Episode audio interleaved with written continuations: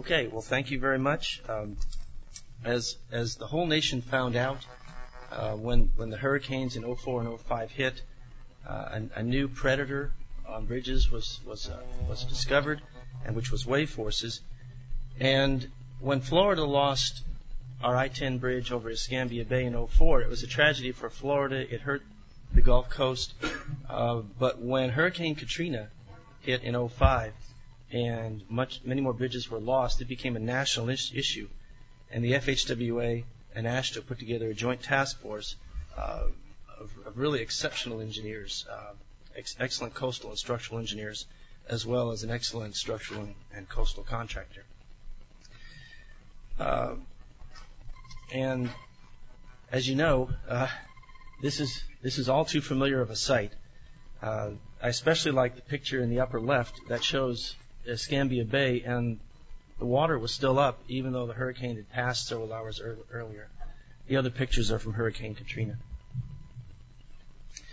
The initial work on the task force is finished. As Mal said, there was the guide spec that was passed. Uh, I guess was it June? May. May, close. Uh, in May, uh, a lot of work went into that. Uh, it's expected that, like with any initial work, there's going to be refinements and improvements.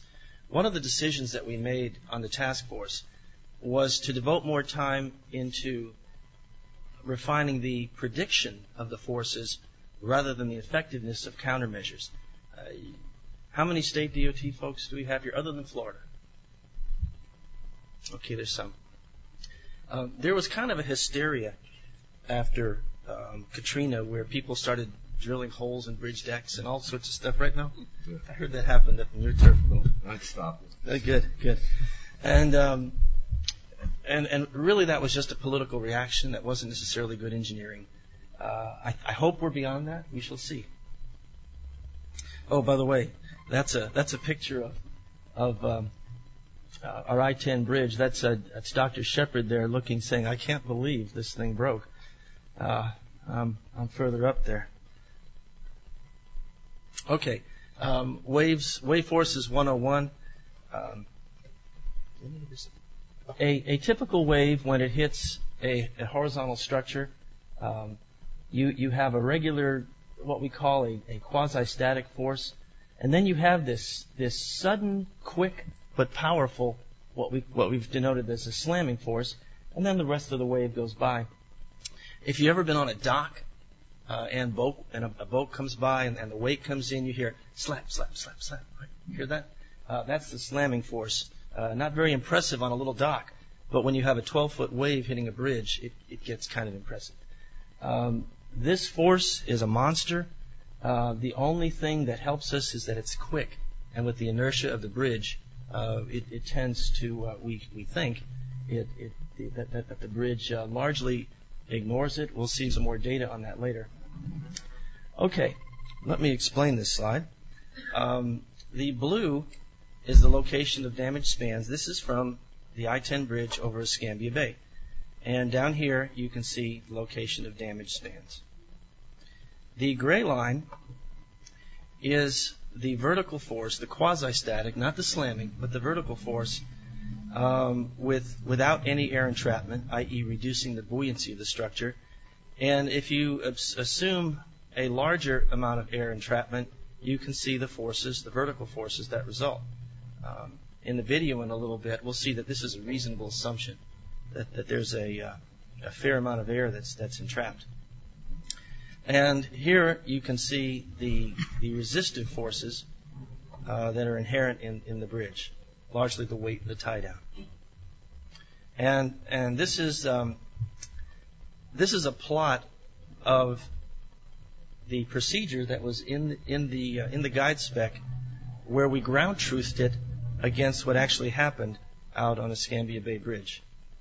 And as you can see, it did pretty well. If you look at a significant air entrapment, you would expect the damage to be in the area where the vertical forces exceeded the resistive capacity, which is exactly what you see here. Okay, that, that worked out uh, pretty well. Now, if you look at the total vertical force, including the slamming force, uh, now we get forces up here, and and if you think through this logically, if this is our force and this is our resistive force, we would expect damage to be happening all in this area. And it somewhat did. But over here, you would expect to see a lot of damage over in this area of the bridge. And that's not what happened. And that's part of the reason we think that the, the quickness of that slamming force uh, does not allow time for that force to overcome the inertia of the bridge. If we look at the horizontal forces, note that that the actual force is significantly below the resistive capacity. This is consistent with the damage that we saw out on those bridges. Um, the further out you went on the bridge, it was more and more offset. It, it was it was almost you could almost draw a straight line where you go out, it was over a little bit, go out, over a little more, out a little more, and then eventually in the drink. Um, and so and so it was it was apparent that the the vertical force was was reducing the, the apparent weight of the bridge, and then and then the horizontal force was inching it over as as waves hit it. Uh, pretty obvious looking at the forensics. We're we're still doing tests in the UF wave tank, even though the guide spec contained a lot of a lot of the UF work. Uh, there's still work going on there, and uh, it involves a, frame. This was a this was a problem. Let's see. Here's my cursor. Hmm. Oh, here we go. Um, there's load cells attached to this frame. It was a real problem getting this thing rigid enough. When the waves would hit this, the whole thing would sing, and and you would get artificial readings. We had quite a time overcoming that. And now the magical moment of the video. Uh, I want you to note that that as the wave comes up, you're going to see it slap the underside here in this area. But look at the water surface in between the girders. I hope.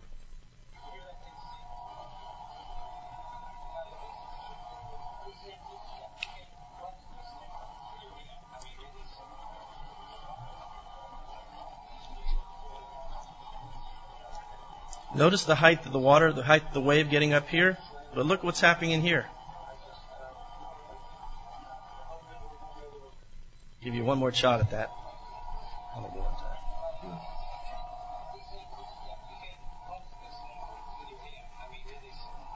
Look at the water elevation in here compared to out here.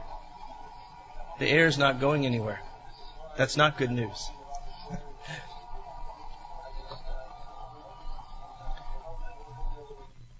Now, what we're also doing is uh, we're going to pull every other girder. Um, those of you familiar with bridge design knows, know that the, the, uh, the uh, relative size of this isn't right. Those bridges, those girders are typically not that close. So we're going to pull every other girder and see what, what difference that makes as far as air entrapment. But uh, that extra air trapped in there does two things. Number one, obvious buoyancy force. Number two, it tends to mitigate by its by the compression of that of that air air space um, it tends to mitigate some of that slamming force. Okay, it, it acts it acts almost like a spring, compressing and decompressing. Very interesting. You mean exacerbate, don't you? Pardon me? You mean exacerbate, right? That's, a, how many, that's too many syllables. Makes worse. Makes worse. Okay, there we go. Well, it actually softens the slamming force. Oh, okay. It mitigates. It mit- mitigates the slamming force. I like those big words, don't you? Okay. Um, this is an example of some of the test results. Um, notice that, that there's a fair amount of noise uh, going on. You can see the slamming force. This is on a flat slab. But notice what happens when you have girders. You have a multitude of slamming forces as that wave moves under each of the voids. Very interesting. So you, so you have this this this uh, machine gun effect, you know, of the slamming force going through. Okay, we're looking at our existing bridges as well, and uh, we're looking at Tampa and the Keys, which are intuitively our most difficult areas. Um, the way we're approaching this is to do um, historical hindcasts of, of the hurricanes that, that have happened over the last, I think, 154 years. Uh, you take wind and pressure fields over time and space, and uh, with a program called AdCirc, you can move the surge through and predict both uh, surge and wind setup, and you can also use other programs with those same inputs to, to get a wave model, to get uh, historical waves. When this is done, uh, is Robert Robertson in here? I guess not. Uh, when this is done, we'll look at this and see if we think we need to have an assessment of statewide bridge vulnerability. Um, we're not pulling the panic button. We're not pushing the panic button yet. Um, and we know we're going to have to look at the keys. Uh, there's a 30 inch water main, I believe, going down the keys.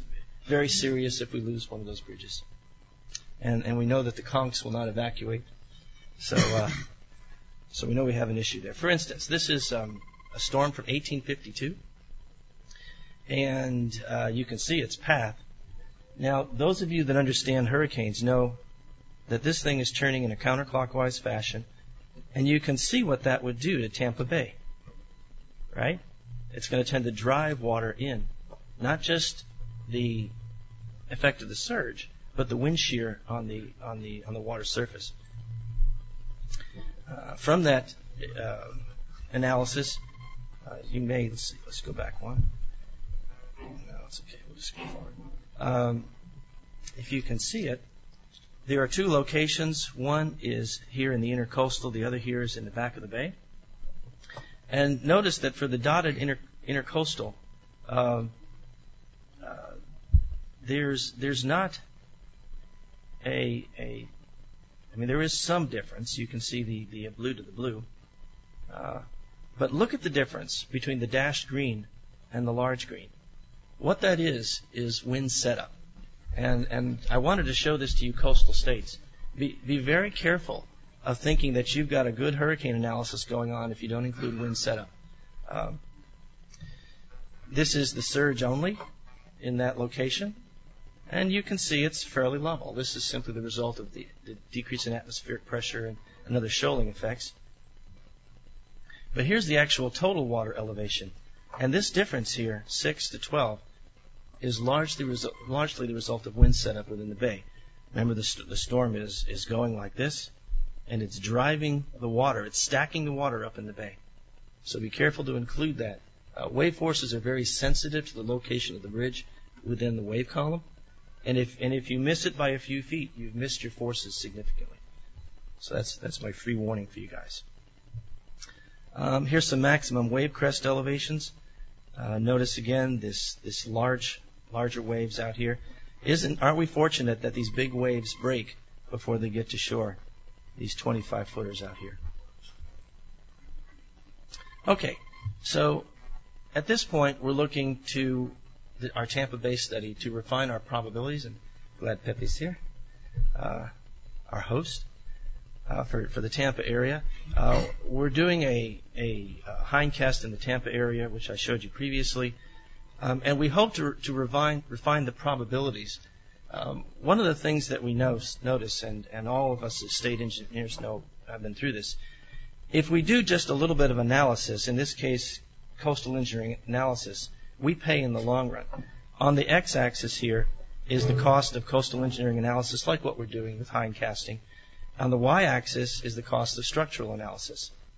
Well, if we would have stopped at phase two, um, we would have had so many bridge, bridges vulnerable that weren't really vulnerable. Uh, we would have been faced with such unreality because of our lack of refinement in our coastal engineering work that we couldn't have lived with it. Uh, we couldn't have lived with the public outcry. You mean all these bridges are vulnerable? Um, uh, we we couldn't have retrofitted it, and so it behooved us to go to a, a third phase, a more a more rigorous coastal engineering analysis, and by comparing these two phases, we hope to come up with load factors, which can be pulled in nationally, to where you won't have to do a, three-phase approach in every location. Future research is desperately needed. It might not be done by us. Um, there's there's different cross sections, uh, bridge skews. Um, certainly, the the nice clean wave that you saw come and hit hit the uh, hit hit the bridge. That's not what you see in nature. It's a very confused sea state. Uh, the waves are often coming at a skew, and and they're extremely irregular. Uh, so there's just a number of things that are yet to be resolved. Uh, and but our work will become available shortly as far as those load factors, and hopefully that will add uh, further help to uh, to what's currently in the code.